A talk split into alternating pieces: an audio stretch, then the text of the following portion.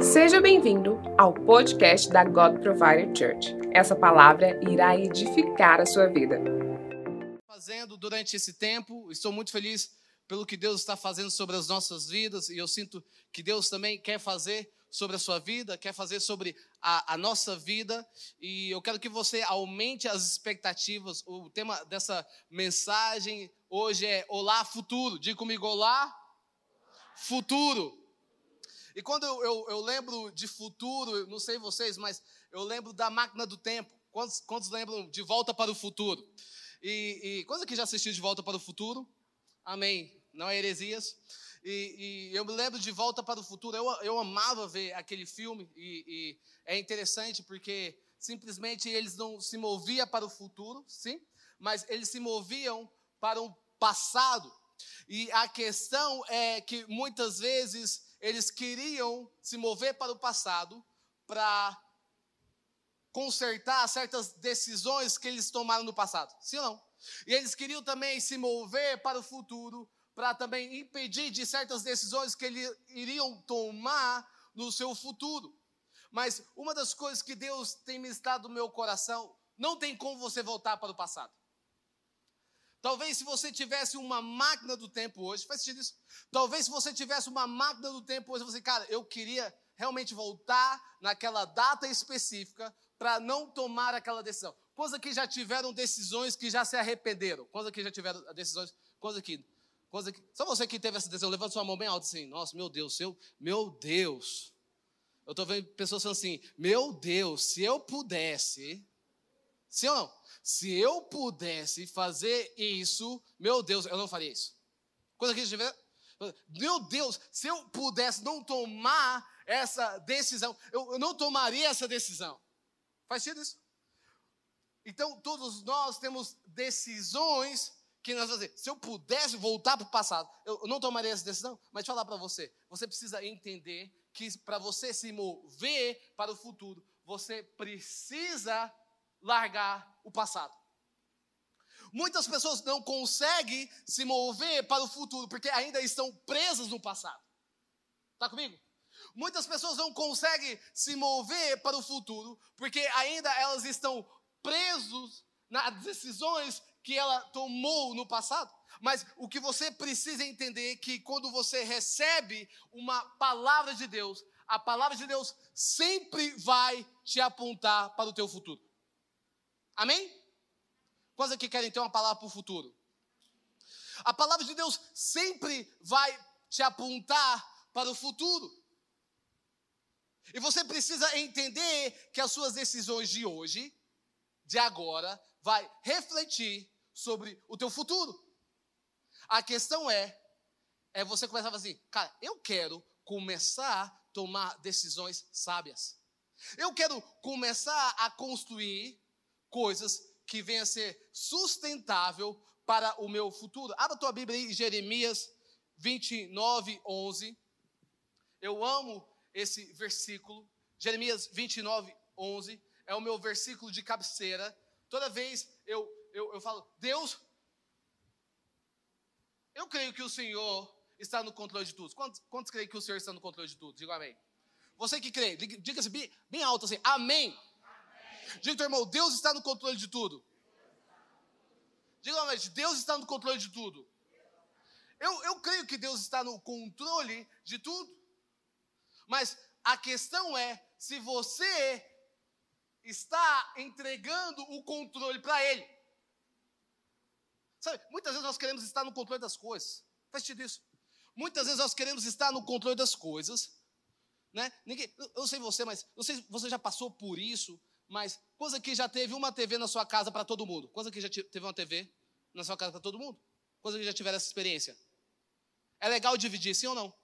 Não, não é legal dividir. Eu, eu me lembro que, que quando eu queria assistir um canal, o, o meu pai, sabe o pai, ele queria assistir outro canal. Eu lembro que eu queria assistir Tiquititas. Coisa que é da Tiquititas? Amém. Eu, eu me lembro quando queria assistir Tiquititas, meu pai, ele queria assistir o jornal. Eu disse, pai, você não tem cultura. Mas tem certas coisas da tua vida que você precisa largar o controle. Essa é uma palavra de Deus para a tua vida hoje. Tem certas coisas da tua vida que você precisa largar o teu controle. Diga teu irmão, larga o teu controle. Você precisa colocar o teu controle na mão do Senhor. E olha que Jeremias 29, 11 está dizendo: Porque sou eu que conheço o plano que tenho para vocês, diz o Senhor. Plano de fazê-lo prosperar e não de causar danos. Plano de dar a vocês esperança e um futuro. Diga comigo, esperança e o futuro. Sabe, nós precisamos entender que o plano de Deus para as nossas vidas é esperança e o futuro. Mas esse plano, nós só iremos viver um futuro cheio de esperança quando nós estamos no plano do Senhor. Está comigo? Você só irá viver esperança e um futuro quando você faz parte do plano que o Senhor tem sobre a tua vida. Então, isso quer dizer que se talvez você não está vivendo um futuro cheio de esperança, isso significa que você não está no plano que Deus tem sobre a tua vida. Porque para você viver um futuro cheio de esperança, você precisa estar no plano de Deus. Eu preciso viver o plano que Deus tem sobre a minha vida. Agora, o plano que Deus tem sobre a minha vida se conecta ao meu propósito. O plano que Deus tem sobre a minha vida se conecta com o meu propósito de vida. É, é interessante porque nós vemos aqui que Jesus, ele sabia do teu propósito. Ele sabia tanto do teu propósito que ele começa a cumprir o teu propósito dos 30 aos 33 anos. E nós vemos aqui que Jesus, ele era intencional, porque saber do teu propósito é você ser intencional naquilo que você está fazendo na tua vida. Saber do seu propósito é você ser intencional naquilo que você está construindo. Pessoas que não estão construindo nada é como correr atrás do vento.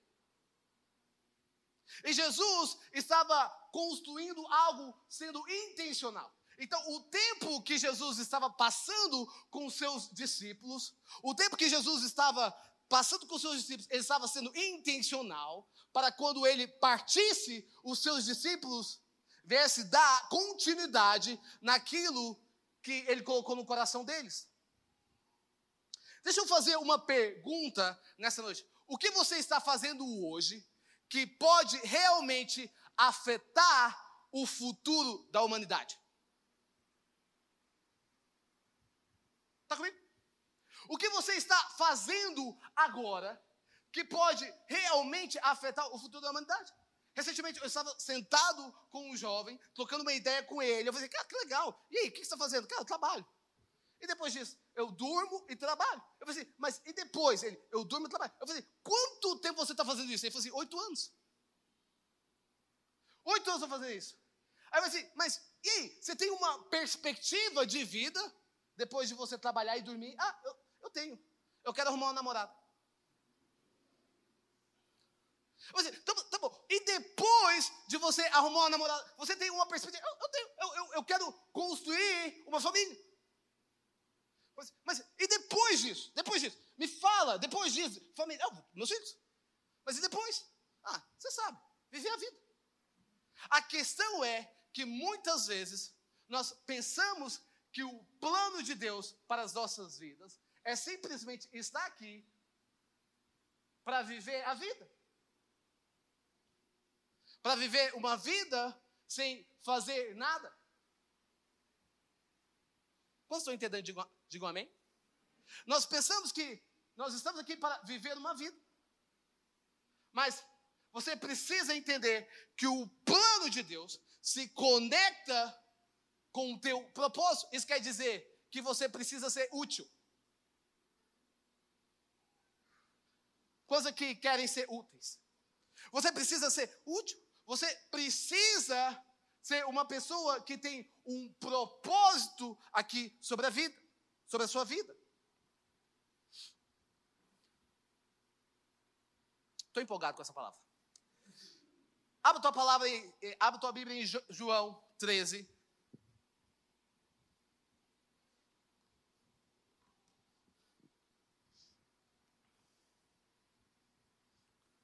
Agora, como nós podemos afetar o futuro da humanidade? Eu sempre penso sobre isso. Eu sempre penso a longo prazo.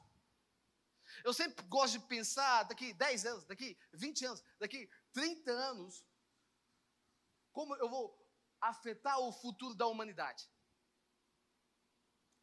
Dia seguinte, João 13, 14.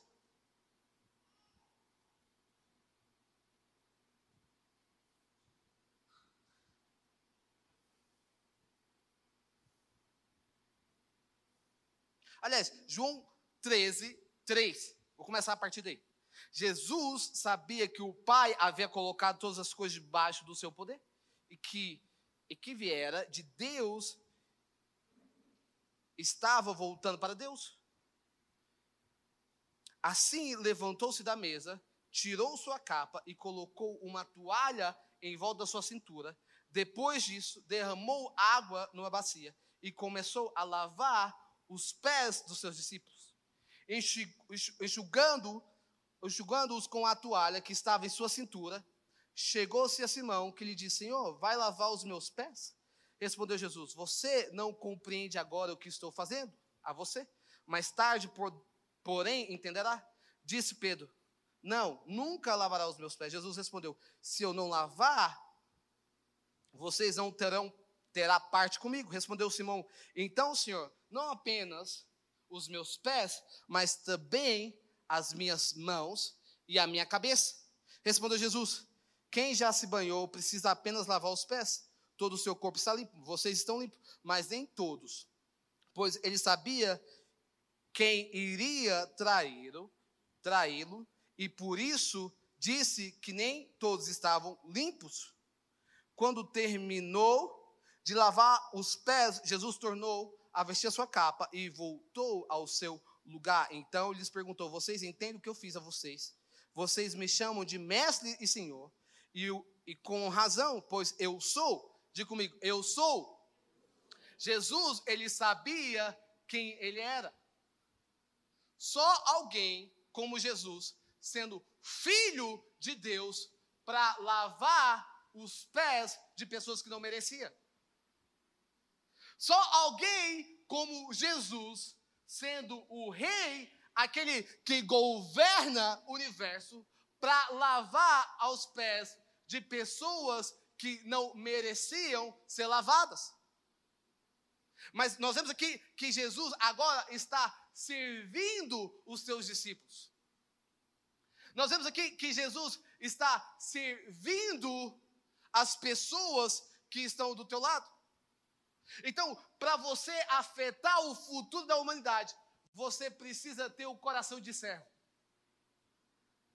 Porque o que Jesus está querendo dizer aqui, o maior é aquele que serve. Se você quer afetar o futuro da tua humanidade, você precisa ter um coração que serve as pessoas que estão ao seu, ao seu redor. Você precisa ter um coração que serve à humanidade. Jesus só estava causando um impacto para a próxima geração, de gerações e gerações, porque ele tinha um coração de servo. Então ele sabia da tua identidade, ele sabia daquilo que, daquilo que ele era, mas ele estava servindo essa geração. Ele estava honrando os seus discípulos. O que, que é honra? Honra é você saber dos defeitos das pessoas, é você saber daquilo que as pessoas são, mas mesmo assim você honra com aquilo que eles carregam. O que, que é bajulação? Bajulação é você sabe dos defeitos, mas você fecha seus olhos para isso. Então Jesus estava honrando, mesmo sabendo que um deles iria trair. Deixa eu falar, fazer uma pergunta para você. Você lavaria os pés de alguma pessoa que estava preste a te trair? Você lavaria os pés de uma pessoa que estava prestes a meter a faca nas tuas costas? provavelmente você vai dizer: não, não, não, não vou lavar. Sim, faz sentido? Coisa que não iam lavar, levante suas mãos. Você que não ia lavar? Amém. Você é o cara mais sincero dessa igreja. Porque muitas vezes nós não, tomar, não iríamos tomar essa atitude. E na verdade eu tenho chegado à conclusão que a maioria das pessoas não gostam de servir as outras pessoas porque elas têm medo de decepcionar. Faz sentido? Eles não gostam de servir as pessoas, porque elas têm. Assim, cara, eu não vou servir. Algumas pessoas perguntam assim: Lucas, como é que você consegue servir as pessoas? As pessoas são tão complicadas. As pessoas são tão complicadas. Eu, é, realmente. Em outras palavras, elas assim, as, as pessoas são tão ingratas, realmente elas são ingratas. Mas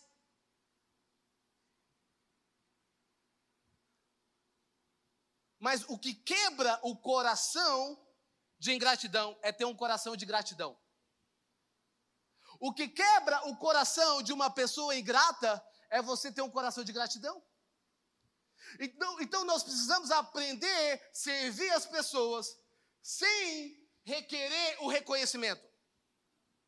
Nós precisamos servir a humanidade sem querer receber o reconhecimento. Olha para você ver. Jesus cura dez leprosos. Sabe quantos leprosos volta? Diga comigo, um. Um leproso apenas volta para agradecer Jesus. É inevitável você não ser decepcionado. Mas também tem o outro lado da moeda. O problema não são as pessoas, o problema é você. tem um lado da moeda onde nós temos o coração de ofensa. O que, que é você ter um coração de ofensa? Se as pessoas te elogiam, é falsidade. Se as pessoas te exortam, é perseguição. Então, quando você tem um coração de ofensa, em todo momento você sempre vai olhar de uma perspectiva má. Está comigo? Você sempre vai olhar de uma perspectiva. Olha, essa, essa pessoa está aproximando de você, mas fala para você: toma cuidado, abre o olho. Essa pessoa está te elogiando assim, olha, cuidado. Toma cuidado que essa pessoa está te elogiando. Ó, essa pessoa está te exortando, está me perseguindo. Essa pessoa, ó, essa pessoa aqui, você está vendo que ela está te perseguindo. Porque você tem um coração de ofensa. Então, entenda algo, você precisa entender uma coisa que eu aprendi, principalmente na igreja, e a igreja te ensina muito, sim ou não? Quantos aqui são, faz tempo que estão na igreja? Digam amém. Leva sua mão. Quantos aqui? Quantos aqui já ouviram diversas histórias que aconteceram na igreja? Quantos aqui já ouviram todas as histórias? Quantos aqui falam assim, rapaz, aqui daria um fantástico? Quantos aqui? Quantos, aqui já tiveram essa experiência? São histórias e histórias da igreja. Sim ou não? Uma coisa que eu aprendi na igreja é aprenda a colocar o seu coração no lugar certo. Aprenda a colocar o seu coração no centro da vontade. Uma das coisas que eu aprendi na igreja é aprenda a você ouvir as pessoas sem ter o espírito de ofensa. E outra coisa que eu aprendi na igreja, nem todas as pessoas são más. Está comigo? Faz sentido isso? Nem todas as pessoas são más. Talvez as pessoas erram pela sua ignorância. Porque eu não acredito que as pessoas têm o desejo, todas as pessoas têm o desejo de machucar outras pessoas. Quantos acreditam nisso? Eu acredito nisso. Eu não acredito que as pessoas têm o desejo de machucar as pessoas. Algumas têm, mas nem todas são más. Então você precisa ter o seu coração no lugar certo. Você precisa ter o seu coração no centro da vontade de Deus. Porque quando você tem o seu coração no centro da vontade de Deus, você começa agora a focar na eternidade. Sabendo que a sua maior recompensa vem de lá. Eu sirvo as pessoas porque Jesus falou para eu servir. Eu sirvo a humanidade porque Jesus falou: felizes são aqueles que servem. Felizes são aqueles que estão preocupados com o futuro da geração. Eu sirvo as pessoas porque Jesus me ensinou: se você quer ser o maior, você precisa servir. Se você quer realmente ver o futuro sendo afetado, você precisa servir. Sabe, nós estamos em uma posição onde nós iremos ditar a tendência do, futuro. Nós precisamos estar nessa posição. Sabe, muitas vezes nós estamos esperando algo acontecer e Deus está dizendo: não, não, não, não. Você foi enviado para esse tempo para que algo aconteça ao meu respeito. Está comigo? Muitas vezes nós estamos esperando algo acontecer no futuro. Nossa, eu creio nessa palavra. Futuro cheio de esperança. Mas muitas vezes nós estamos. Não, não você foi enviado. Deixa eu falar para você. Você não é um acidente. Diga, teu irmão, você não é um acidente. Você nasceu para essa época. Você nasceu para esse tempo. Para expressar o futuro através da glória de Cristo. Cristo em nós, a esperança da glória. Amém? Diga a toda a igreja: Cristo em nós, a esperança da glória.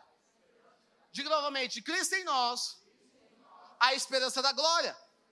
Sabe, quando você começa a carregar isso dentro do teu coração, as pessoas vão querer andar com você.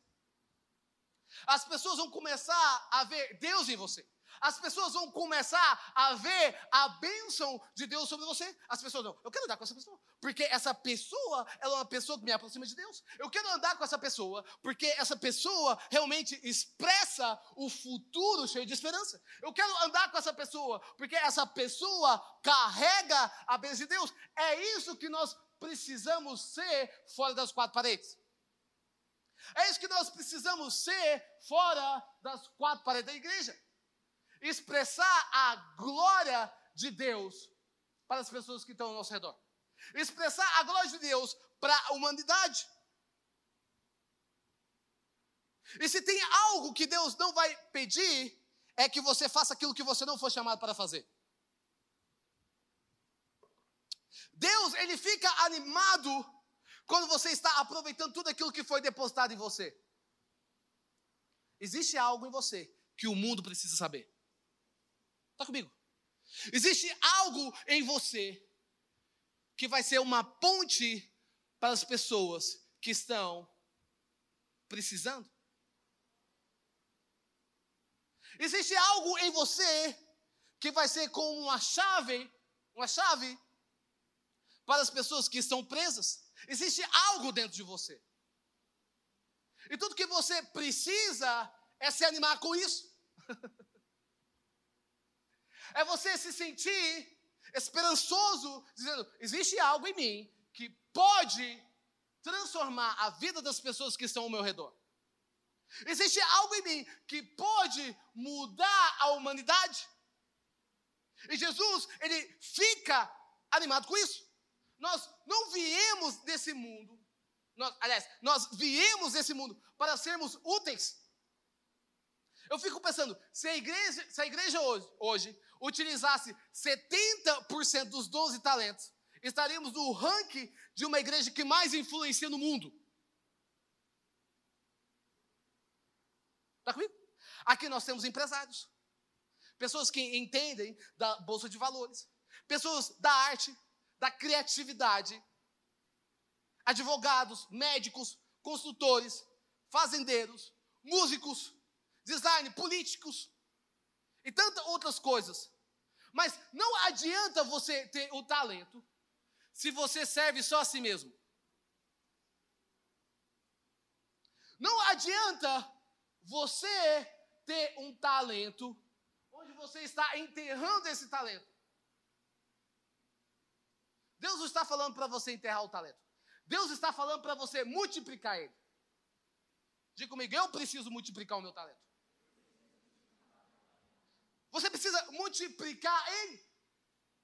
Quando você começa a usar o teu talento, quando você começa a usar o dom que Deus deu sobre a tua vida, você começa agora a servir a humanidade. Você começa a servir as pessoas. Você começa a olhar agora para o futuro. Porque se tem algo que Deus quer que você acorde para isso, é que você começa a olhar para o futuro. É que você começa a ditar a tendência do futuro. Está comigo? É que você começa a falar assim, cara, eu, eu, eu, eu sou da arte. Eu posso, eu posso gerar algo. Eu posso gerar algo que pode ser uma mensagem para as pessoas que precisam ouvir essa mensagem. Cara, eu sou construtor. Eu, eu, eu posso construir algo que pode expressar a glória de Deus. Está comigo? Cara, cara, eu sou da fazenda, meu irmão. Depois eu conto para vocês. Eu sou, eu sou da fazenda. Esses dias, esses dias eu estava andando de cavalo e foi uma experiência bem legal. Eu, eu, eu, não sabia que em Goiânia existia pessoas que laçavam. Quantos aqui sabiam disso? Eu não sabia. Eu sou de Goiânia, tá, gente? Eu moro aqui. E eu, eu fui num lugar no Aras, cheio de cowboy. Tô certo? Entendeu? Aí eu, eu fui e tal, e eu tava com os discípulos meus, compartilhando com ele e tal. E, cara, eu inventei de andar no cavalo. E Deus me protegeu.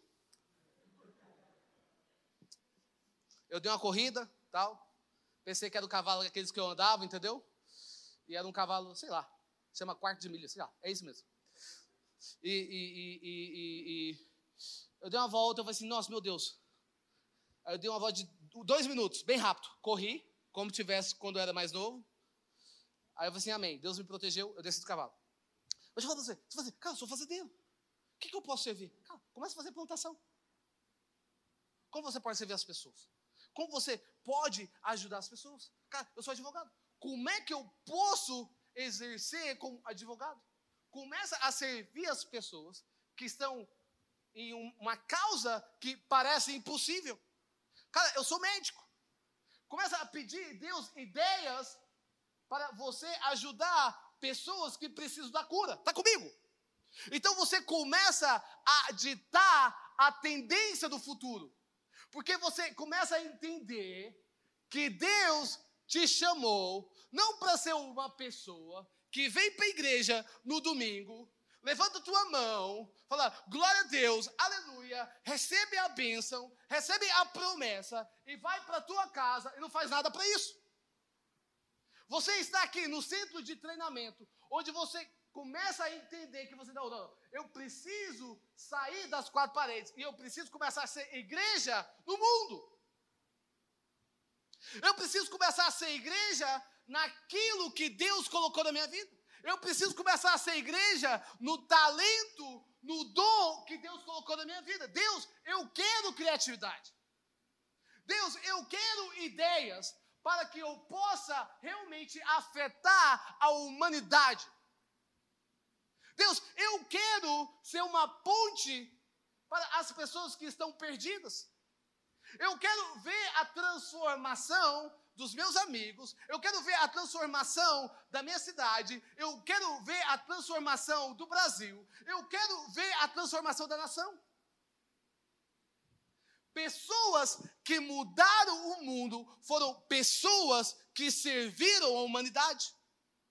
Pessoas que mudaram o futuro foram pessoas que faziam, eu estou à disposição para ver um futuro melhor. Eu sei você, mas eu não quero viver essa vida simplesmente por viver.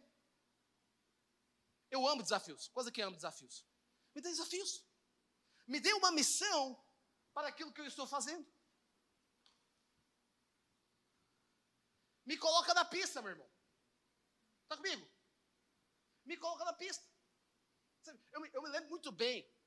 A gente estava compartilhando antes de vir para o culto com algumas pessoas.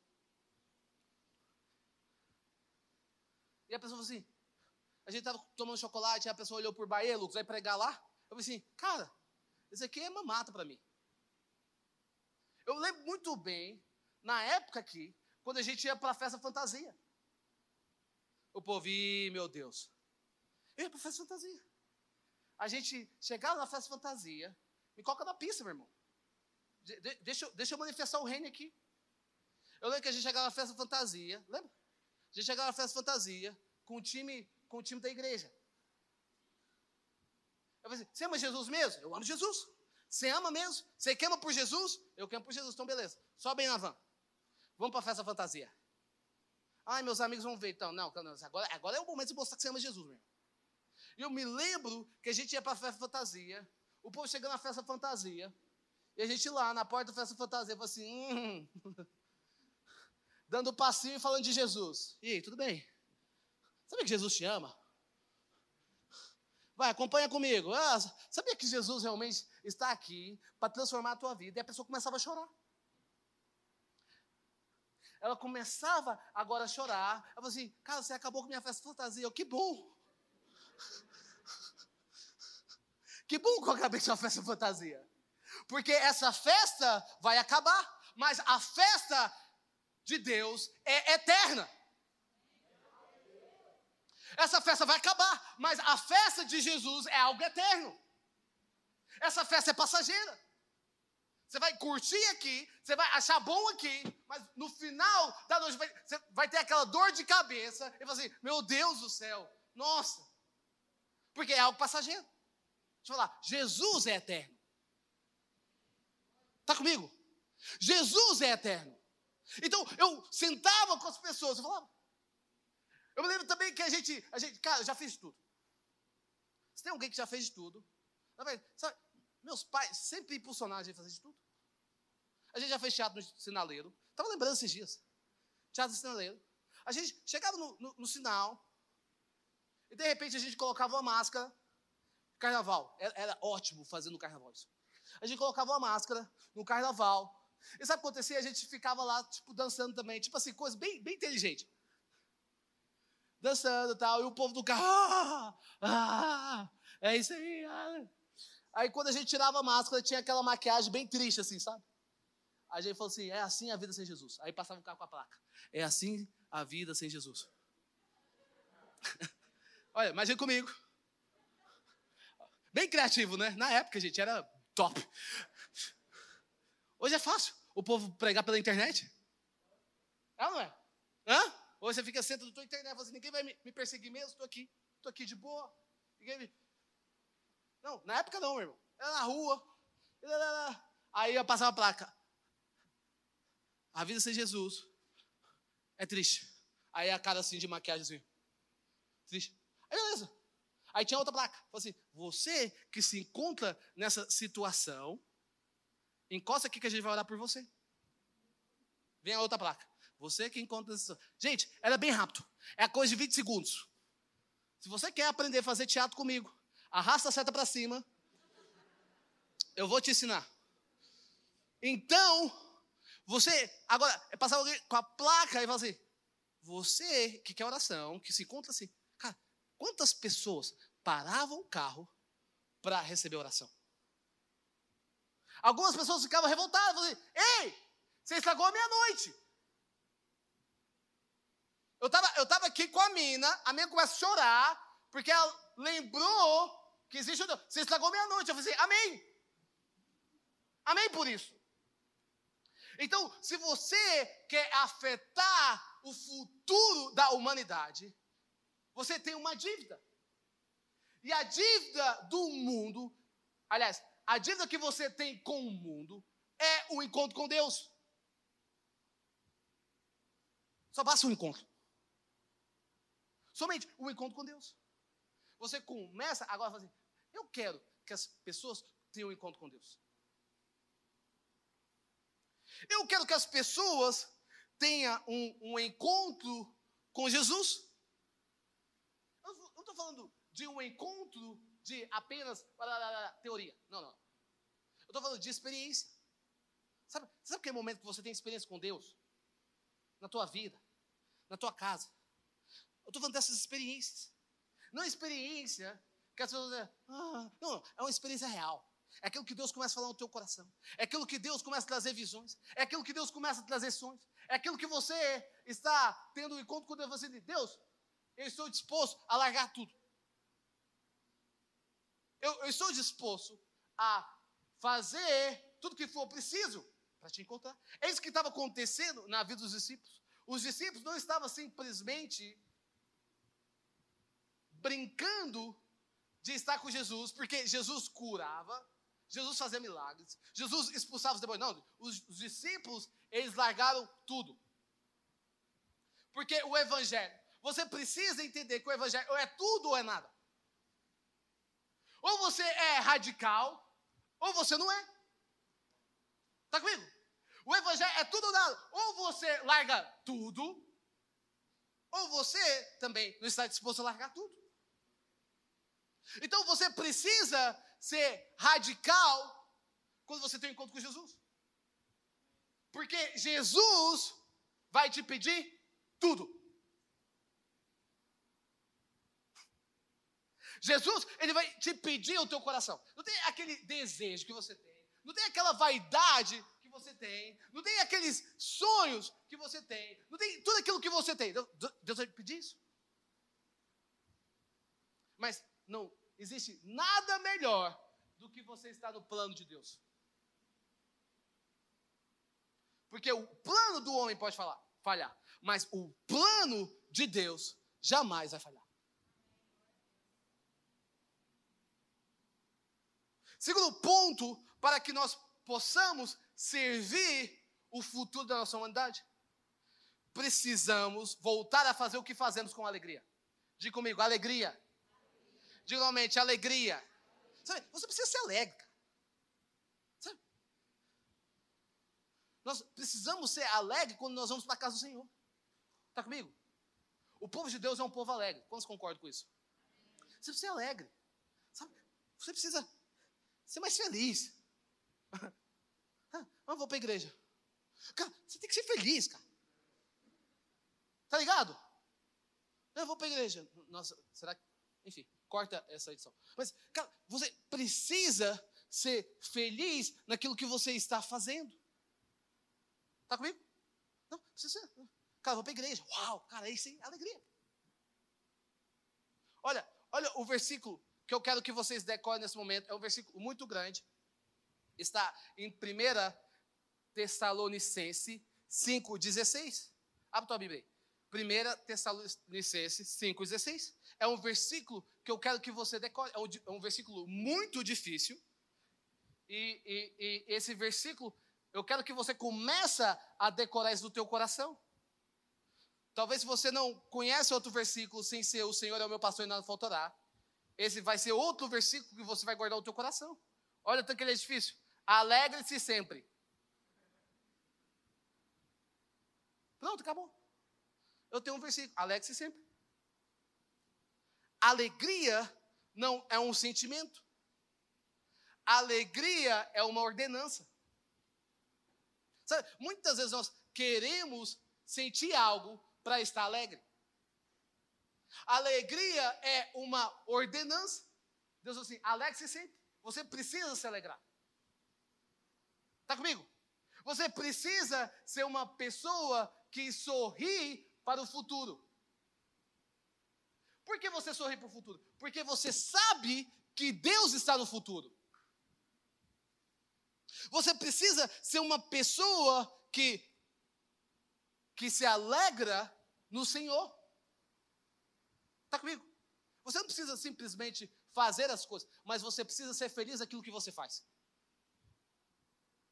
Você não precisa simplesmente servir a Deus com o teu dom e com o teu talento que está dentro de você. Mas você precisa se alegrar com o dom, que o talento que Deus te deu. Você precisa aprender a celebrar aquilo que Deus te deu. Quantos aqui celebram por aquilo que Deus te deu? Digo amém. Você precisa celebrar. Sabe, muitas vezes nós, nós, nós ficamos olhando para o vizinho. Muitas vezes nós ficamos olhando para a casa do outro e Deus fala assim, ei, celebra com aquilo que você tem. É algo que eu te dei. Quando você quer ser outra pessoa, você não entendeu a sua identidade. Quando você quer ser outra pessoa, você não entendeu o valor daquilo que Deus te deu.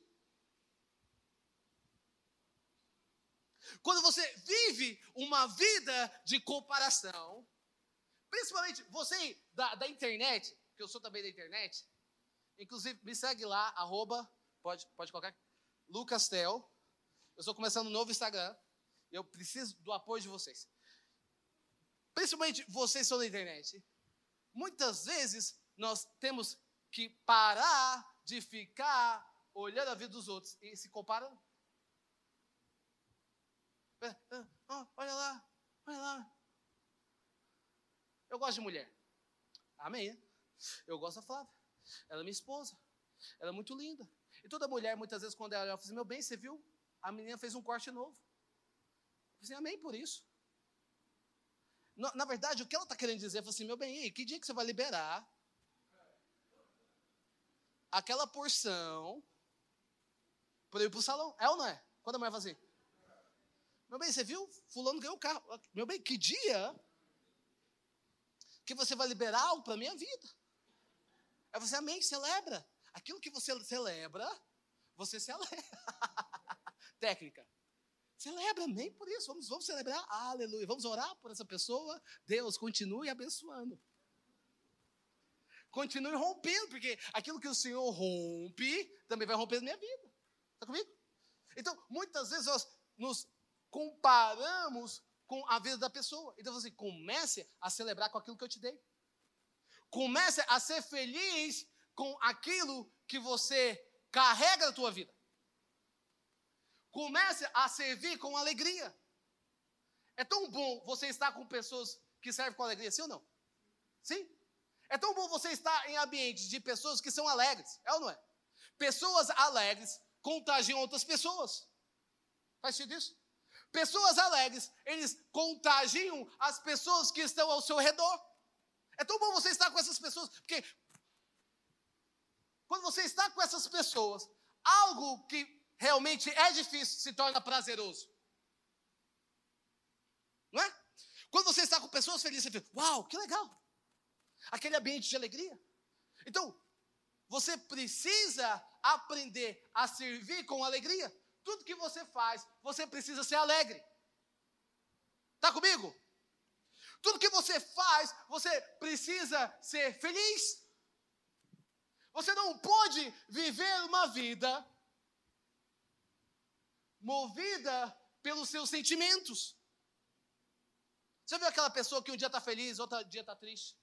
Outro dia está tá, tá triste, outro dia está feliz. Já viu isso? É a pessoa montanha russa. Ela não consegue ser constante. Eu estou falando que você não vai viver momentos difíceis da tua vida, mas você precisa também aprender a entender que alegria não é um sentimento. Você precisa se alegrar. Faça o teu melhor. Quantas vezes já aconteceu momentos difíceis antes de pregar? Quantas vezes já aconteceu momentos você, assim, uau, que isso? Meu pai fala assim, ei, ei, ei, deixa eu falar para você. Faça o teu melhor, hein? Como assim? Não, faça o teu melhor. Faça com alegria. Mas e o problema? Deixa eu falar para você. Deus ele sabe dos seus problemas. Mas o que aconteceu aqui? Deus, Ele está no controle de tudo. Faça o teu melhor. É se alegrar. É você ser feliz com aquilo que você faz. É você vir para a casa do Senhor, não como um fardo. Mas é você vir para a casa do Senhor celebrando aquilo que Ele fez pela tua vida. É você vir para a igreja celebrando pelo livramento que ele fez sobre a tua vida. Existem certas coisas que não aconteceu? Sim. Mas você precisa celebrar pela tua vida. Amém? Quantos aqui são gratos pela tua vida hoje? Você começa a celebrar pela tua vida. Você começa a celebrar por aquilo que Deus está fazendo na tua vida. Sabe, eu gosto muitas vezes de lembrar certas coisas. Muitas vezes nós esquecemos dos momentos difíceis muito rápido. Está comigo? Muitas vezes nós esquecemos dos momentos de tribulação muito rápido. Nós precisamos ser um povo alegre que celebra a Jesus com todo o seu coração. Coisa que já viram diversos milagres acontecer na sua vida, digam amém. Diversos milagres já aconteceram na sua vida Antigamente você não tinha carro. Você vinha de onde todos os dias para a igreja. Agora que você tem carro, você fala assim, nossa, eu estou triste. Por quê? É porque agora não tem gasolina, né? A gasolina está cara. Então volta a vir de ônibus. Está entendendo? As pessoas sempre estão no modo de ingratidão. Antigamente você não tinha nem onde morar. Nem onde morar. Agora que você tem um lugar para morar, você morava lá na, no, no, na, na tua casa, no teu quarto, era tua mãe no mesmo quarto, era tua avó no mesmo quarto, era tua tia no mesmo quarto, era teus primos no mesmo quarto, você não tinha nem onde morar. Agora que você tem um lugar para morar, você até comprou uma TV.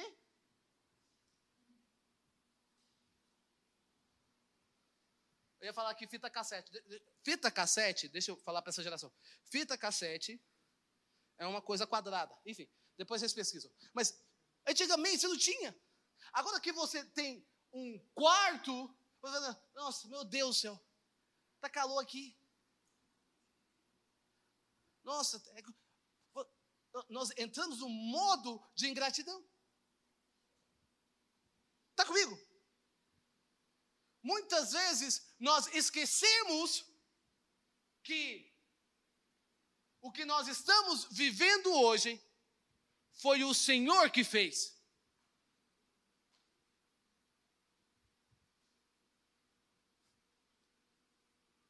Nós esquecemos que tudo que nós temos hoje, ouça essa, nós esquecemos que tudo que nós temos hoje foi o Senhor que fez. O favor dele vem sobre a tua vida. O favor dele vem sobre você. Amém? O favor dele vem sobre a tua vida. Nós esquecemos que tudo que nós temos hoje foi ele que fez. Como eu sou grato por aquilo que Deus está fazendo na minha vida. Eu sei que Deus quer fazer mais. Quantos acreditam nisso? Deus não tem problema de fazer mais. Mas a questão é que muitas vezes nós queremos muito de Deus, mas não, nós queremos entregar pouco para Ele. Está comigo? Faz sentido? Nós queremos muito dele, mas nós queremos entregar pouco. E Deus falou assim: não, nós precisamos voltar a fazer o que nós fazemos com alegria. Eu preciso ser alegre. Existe aquela pessoa que chega na igreja já alegre por ser ver a igreja. Feliz. Existe aquela pessoa que chega na igreja e fala assim: Eu sou feliz por servir. Eu sou, eu sou feliz por ter a oportunidade de servir. Existe aquele que já chega reclamando. Fala assim: Nossa, de novo. Eu estou aqui de novo. Eu estou escalado de novo. Meu Deus do céu, eu não tenho tempo. Eu não tenho tempo, eu não tenho tempo, eu não estou fazendo, olha aqui, eu não tenho tempo mais para fazer nada. Existe aquela pessoa que é feliz quando estão fazendo as coisas, mas existe aquela pessoa, meu Deus do céu, é todo dia. Eu quero ter um tempo. Aí você começa a buscar um tempo. Existe aquela pessoa que é feliz quando vem para a oração, para buscar o Senhor, mas existe aquela pessoa, eu não tenho tempo, meu irmão. Eu estou trabalhando demais.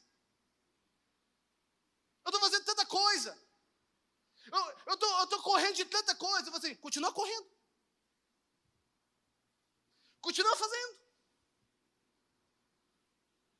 Sabe, a gente nunca tem tempo. Mas Deus está falando nesse momento. Se você quer ser uma pessoa que serve o futuro da tua humanidade, você precisa colocar Deus como primeiro. Entenda algo. Deus não tem problema com a sua lista. Quantos aqui tem uma lista que Deus colocou no teu coração de planos? Quantos aqui tem essa lista? Só você que tem essa lista. Deus, você colocou uma lista lá. Você falou, esse aqui é a minha lista, esse aqui é os meus planos. Deus não tem problema com isso. Na verdade, Deus quer realizar. Mas Deus quer realizar isso para um propósito. Deus quer realizar essa lista que Ele colocou da sua vida para algo que vem apontar as pessoas para Jesus. Está comigo? Deus ele quer realizar essa lista para que venha apontar as pessoas a Jesus. Não é para você falar assim, tá vendo? Quem me viu passar na prova e não me ajudou, quando vê na bênção, vão se arrepender. Não, não, não, não. Deus está falando para o teu ego. Deus não quer fazer as palavras para o teu ego. Tá vendo? Os meus inimigos agora vejam coloca no Instagram aqui, ó. Só para falar, né? Não, não, não, não. Deus não está falando isso para o seu ego. Deus está fazendo a tua vida para que as pessoas vejam em você e assim: se Deus fez na vida dessa pessoa, Deus também pode fazer na minha vida. Está comigo? Deus não tem problema com a tua lista. Mas a questão é: o que, que a palavra de Deus fala? Buscai o reino de Deus. O que, que ele fala? Que nós devemos, devemos buscar o reino de Deus em primeiro lugar. Diga comigo, em primeiro lugar. Diga novamente, em primeiro lugar. Buscar o reino de Deus em primeiro lugar. Diga com todo mundo. Buscai o reino em primeiro lugar. Você precisa buscar o reino de Deus em primeiro lugar. Tudo aquilo que você está fazendo é para que o reino de Deus avance. Tudo aquilo que você está fazendo na tua vida tudo aquilo que você está fazendo como médico, tudo aquilo que você está fazendo como advogado, tudo aquilo que você está fazendo com o talento que o dou, tudo aquilo que você está falando, fazendo com a tua empresa, é para que o reino de Deus avance. Está comigo? Tem uma, uma massagista aqui na igreja. Eu vou indicar ela para vocês. Ela tem umas mãos que vai quebrando você, assim. Pá, pá. Você está estressado? Vai lá nela. Ela vai fazer uma cura interior em você. E ela começa a quebrar, quebrar você. E ela começa a falar de Jesus. E você, como é que tá? Seu coraçãozinho. Imagina, eu falei assim, cadê? A minha ovelha está falando para o pastor, aí. E você, meu pastor?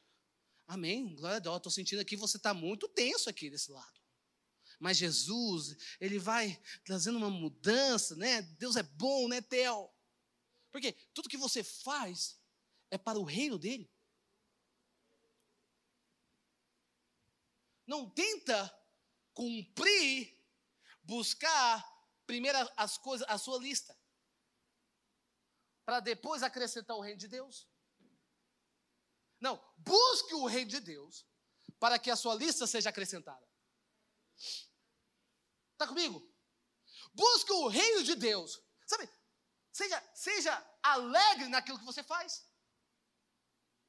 Seja feliz quando a sua família fala assim: Eu quero ir para a igreja do Senhor.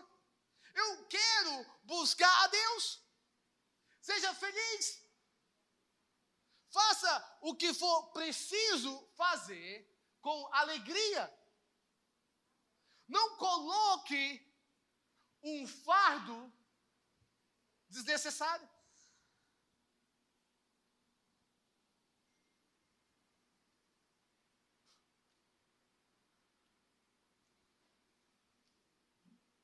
Davi fala: mais vale um lugar na presença de Deus do que mil em outros lugares. Davi se alegrava quando estava na casa do Senhor. Davi se alegrava. Ele não gerava desculpa. É, você sabe, a vida está difícil. Deus conhece o teu coração. Você sabe, as coisas não estão andando da forma que estão acontecendo. Sabe por quê? Muitas vezes nós queremos ser via Deus e nós queremos alguém em troca. Deixa eu falar para você: Deus já te deu a herança. A herança já é tua. Nós queremos servir a Deus, esperando. Não, Deus já te deu. Diga comigo. Deus já me deu. Deus já te deu. A herança é tua. E tudo que você precisa é tomar posse dessa herança. Faça com alegria. Aleluia. E último ponto. Aliás, voltando aqui. Ele fala o seguinte: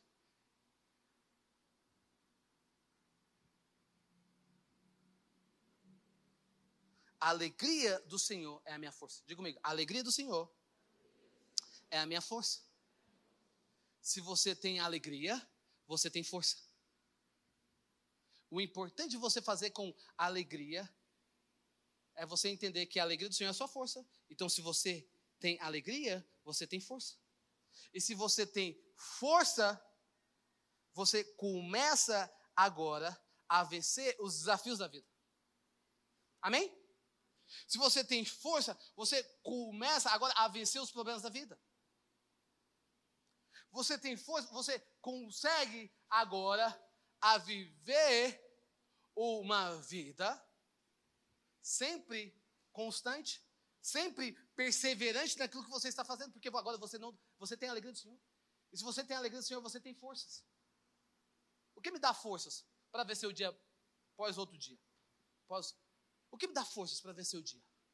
O que me dá forças para vencer os problemas? Quando aqui tem problema? Quando aqui tem uma lista de problemas? Fala assim, rapaz, eu não, tenho um problema, eu tenho uma lista de problemas. Quando aqui tem uma lista de problemas? Levanta sua mão, só você que tem. Deixa eu ver se você está aqui nesse momento. Você não está sozinho. Você não é o único que tem problema. Mas o que me dá força para vencer os desafios, os problemas da vida, é a alegria no Senhor. Se eu tenho alegria no Senhor, eu posso todas as coisas. Se eu tenho alegria no Senhor, eu posso sorrir para o meu futuro. Eu posso olhar para o diabo e falar assim: ei, ei, ei, ei, no final de tudo, você já perdeu. Ei, no final de tudo, você já perdeu. Porque a vitória é nossa. A vitória é nossa pelo sangue de Jesus. Eu sou mais do que vitorioso. Eu sei que o que eu estou vivendo agora, o que nós estamos vivendo agora, é apenas uma estação. Não, não é algo para sempre. Porque a vitória já é nossa. Diga, teu irmão, a vitória já é sua. Diga, a vitória já é sua, meu irmão. A vitória já é sua. A vitória já é sua. E o último ponto é: nós precisamos orar pelo futuro. Eu preciso orar pelo futuro. Eu preciso declarar para um futuro. Eu preciso orar, eu preciso começar a clamar. Jesus orou. Jesus orou. Você quer ter autoridade sobre o teu futuro? Você precisa viver uma vida de oração. Você quer ter uma autoridade sobre o teu futuro? Você precisa vencer as guerras, não no mundo físico, mas no mundo celestial. No mundo espiritual. Você quer realmente ter um futuro, você precisa ser um crente de oração. Você precisa ser reteté. Para quem não entende isso, é cheio de fogo, de óleo e de unção.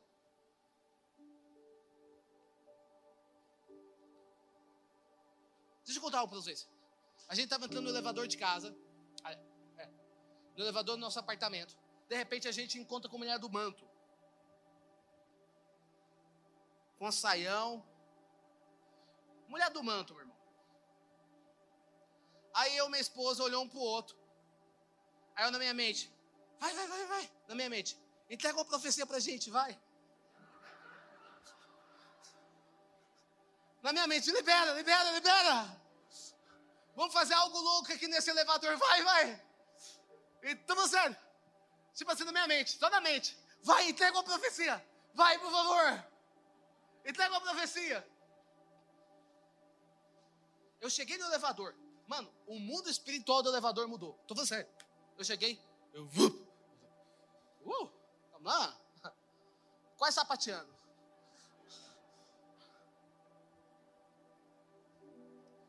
Porque você reconhece uma, uma mulher de uma vida de oração pelo mundo espiritual. Tá comigo? A gente chegou, a gente, eu falava, tipo assim, cara, demora elevador. Desliga o elevador, desliga o elevador, desliga o elevador. Quero ficar preso, desliga. Aí de repente, a minha esposa falou assim: Deus está no controle. O que, que minha esposa está falando? Ei, ei, ei, a gente é cristão também. Pode liberar, não tem problema. Eu, ai, xerecarabaiana. Eu não entrei nesse elevador à toa. A gente tem lição. Pode, pode liberar, libera aí. Libera aí que você tem para liberar. E quando a gente saiu do elevador, deu segurado. Sabe quando está segurando? Assim. Será que eu falo? Será que eu. Será que eu falo para ela orar para mim? Eu segurando devagarzinho. Quando você sai devagar. Quando você, sabe quando você quer ter alguma coisa, uma resposta, você sai devagarzinho, sem demora? Eu não estou com pressa. Eu não estou com pressa. Eu estou com pressa de chegar em casa. Não, ser devagarzinho, saindo, devagarzinho. Demorando uns 10 minutos para sair do elevador. E ela falou, ela falou uma coisa assim, bem rápido, cheia da Fica com Deus, em nome de Jesus. Eu falei, ah, pelo amor de Deus. Por que você não soltou o fogo? Porque a vida de oração, você reconhece pelo mundo espiritual. Pessoas que oram, pessoas que vivem uma vida de oração, governa o mundo espiritual que vai acontecer daqui para frente. Pessoas que vivem uma vida de oração, elas governam o mundo espiritual. Porque nada acontece na terra se não acontecer no mundo espiritual. Pessoas que oram, pessoas que buscam a presença de Deus, pessoas que são intensas em Deus, elas começam a governar o mundo espiritual. Elas começam a dizer: ei, ei, ei. Sabe? A, a, a, alguns anos atrás, acho que há 3, 4 anos atrás, teve um cara que veio aqui. Ele chama Ian Clayton. Quantos lembram dessa época? Ian Clayton. E ele é um cara literalmente sobrenatural. Com muita busca de Deus. É um cara sobrenatural. E meu irmão e meu pai estavam contando que eles tinham que levar esse Ian Clayton pro, pro aeroporto de Brasília. Tinha que levar ele. E de repente ele fala assim: Xecarababa, dentro do carro. Xecarababa, eu repreendo agora o espírito de morte que está lá na frente. O web começou, começou a tremer. Meu pai começou a orar. 10, 15 minutos depois, 10, 15 minutos depois, eles olham para o lado esquerdo tinha um carro capotado. E esse cara saindo do carro. Deixa eu falar para você. A oração te leva a você mover o mundo espiritual para que o futuro aconteça de acordo com a vontade de Deus. Pessoas que não oram, pessoas falando, eu, eu, eu, dificuldade de orar. Não, eu não, consigo orar. Parabéns para você. Você não consegue orar? Você não consegue clamar? Você sempre vai viver um dia após outro dia. Você sempre vai viver um dia após outro. Mas a pessoa que ora, ela não vê o que está acontecendo agora. Ela está, ela está vendo o que está acontecendo no futuro. Porque essa, a oração, ela te dá a autoridade. A autoridade. Olha, olha que interessante. A única coisa que Jesus, que os discípulos perguntam para Jesus, o único momento que os discípulos perguntam para Jesus é: Senhor, nos ensina a orar, nos ensina a clamar a tua presença. É o único momento que você vê os discípulos Fala para Jesus, Senhor, nos ensina a clamar. Aí Jesus fala assim: vocês devem orar assim, em Mateus 6,10, Pai nosso que estás no céu, santificado seja o vosso nome, venha nosso o teu reino, seja feita a tua vontade, assim na terra como é no céu. Diga comigo, a sua vontade. Diga novamente, a sua vontade. A vontade dele é que prevalece. A vontade de Deus. Sabe, muitas vezes nós estamos orando e existe a vontade de Deus no céu. Existe a vontade de Deus no céu. Sabe, muitas vezes nós queremos orar quando as coisas estão ruins.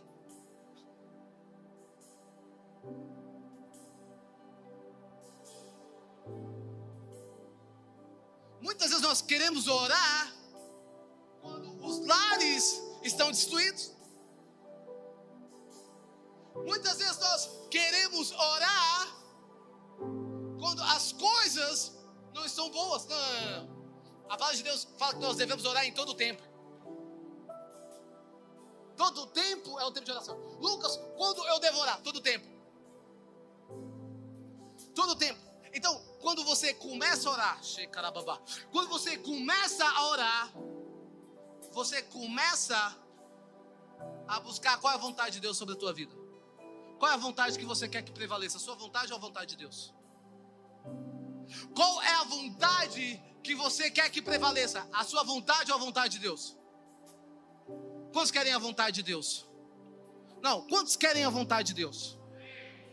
Então, quando você começa a orar, você está orando. Você quer a vontade de Deus. Está comigo? Você quer a vontade de Deus. E você está orando. Existem certos momentos que você está orando, está orando. E nada está mudando. Quantos aqui já tiveram essa experiência? Quantos aqui já tiveram essa experiência? Você ora e nada muda. Você ora e nada muda. Você ora e nada muda. Por que muitas pessoas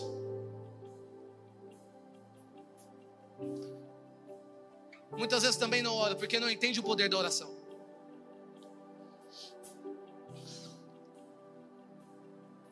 Então, quando você começa a orar, quantos aqui já tiveram isso? Começa a orar e nada muda. Sabe o que significa? Significa que você precisa mudar a sua oração. Se você tem orado durante muito tempo e nada tem acontecido, isso significa que você precisa mudar a tua oração. Porque quando você muda a tua oração e você começa a orar aquilo que Deus colocou no teu coração, a vontade de Deus se conecta com aquilo que você aquilo que Deus tem para sua vida. E quando isso se conecta com aquilo que Deus tem para sua vida, a vontade de Deus se torna real.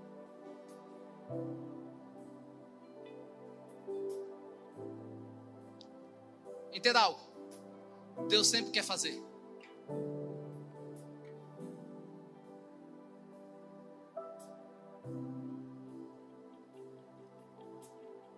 Deus sempre quer fazer sobre as nossas vidas.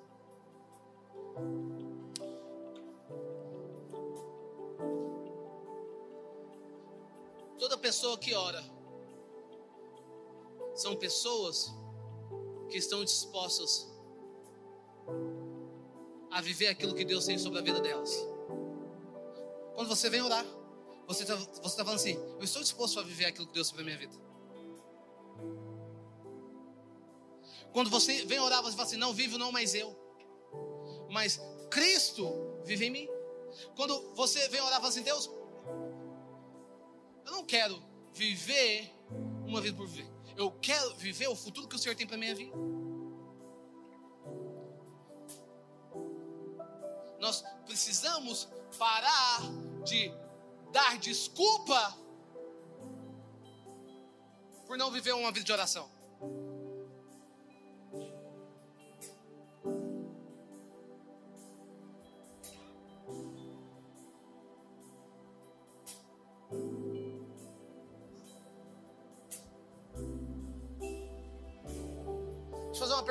Você. Quantos aqui tem carro? Quantos aqui tem carro? Amém? Amém por isso. Quantos aqui tem carro? Quantos aqui querem ter carro? Nós queremos orar por você, Pai. Eu oro nesse momento pela porção de carro, pelo favor de carro. Só você que recebe, quer ter um carro. Pai, eu oro por essa porção. Sinto liberar isso, muito louco. Eu oro por essa porção, por esse favor de carro. Eu oro nesse momento, Deus, que o Senhor libere essa nova porção sobre a vida dos seus filhos. Eu oro nesse momento, Deus, che, caramba. Eu oro pela liberação do teu favor nesse momento. Eu oro que através do teu carro, muitas vidas venham ser tragas para Jesus. Eu oro nesse momento, Deus, que através do seu carro muitas vidas venham ser entregues para Jesus. Deixa eu fazer uma pergunta. Se o seu carro parar em um lugar por causa da gasolina, você vai deixar o seu carro lá e vai embora? Você vai jogar o teu carro e vai embora? Você vai fazer isso? Você não vai fazer isso. Meu carro parou. Meu carro parou. Ah, esse carro não presta mais. Você vai fazer isso? Não, esse carro não presta mais. Porque esse carro agora não tem gasolina. O que você vai fazer? Você vai buscar um posto mais próximo para você abastecer o seu carro, para você continuar andando. É assim a sua vida de oração. Você precisa abastecer espiritualmente. Você precisa colocar a gasolina. Você precisa dizer, Deus, eu quero queimar por Jesus. Porque eu só tenho uma vida. Eu, eu só tenho uma vida para queimar por Jesus. Eu só tenho uma vida para viver algo único. Eu só tenho uma vida para viver algo único. Eu só tenho uma vida. Eu quero, eu quero queimar por Jesus. Eu quero viver uma vida disposta a entregar tudo, a entregar o meu futuro, a entregar os meus planos, a entregar os meus sonhos, a entregar o meu coração. Eu só tenho uma vida. Envia a mim, eu irei. O que o Senhor precisa? Onde o Senhor precisa de mim? Eu não quero ser apenas uma pessoa que venha esquentar o banco da igreja. Não, eu quero ser uma pessoa que venha ajudar a construir. Eu quero ser uma pessoa que venha ajudar a expandir a igreja para os quatro cantos. Quando você está não simplesmente servindo a igreja aqui, mas quando você está servindo a igreja fora das quatro paredes, você está dizendo: Deus, eu quero expandir o teu reino. Eu quero ver o teu reino avançar. Porque através da igreja, famílias são restauradas, vidas são restauradas, pessoas são transformadas. Através da igreja, a cura. Através do evangelho, a dignidade. Quantas pessoas, quantos dons, quantos talentos nós temos aqui? Pessoas que são designers criativos.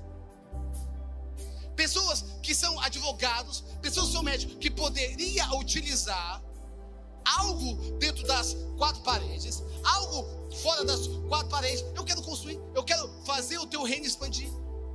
Eu não quero simplesmente a Deus provedor aqui. Nós, nós queremos esticar, nós queremos expandir, nós queremos ser uma igreja que dita a tendência de Goiânia.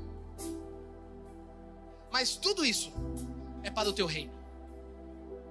Tudo isso tem que apontar para ti. Obrigado por ter ouvido até o final. Acesse o nosso canal e tenha acesso a mais ministrações.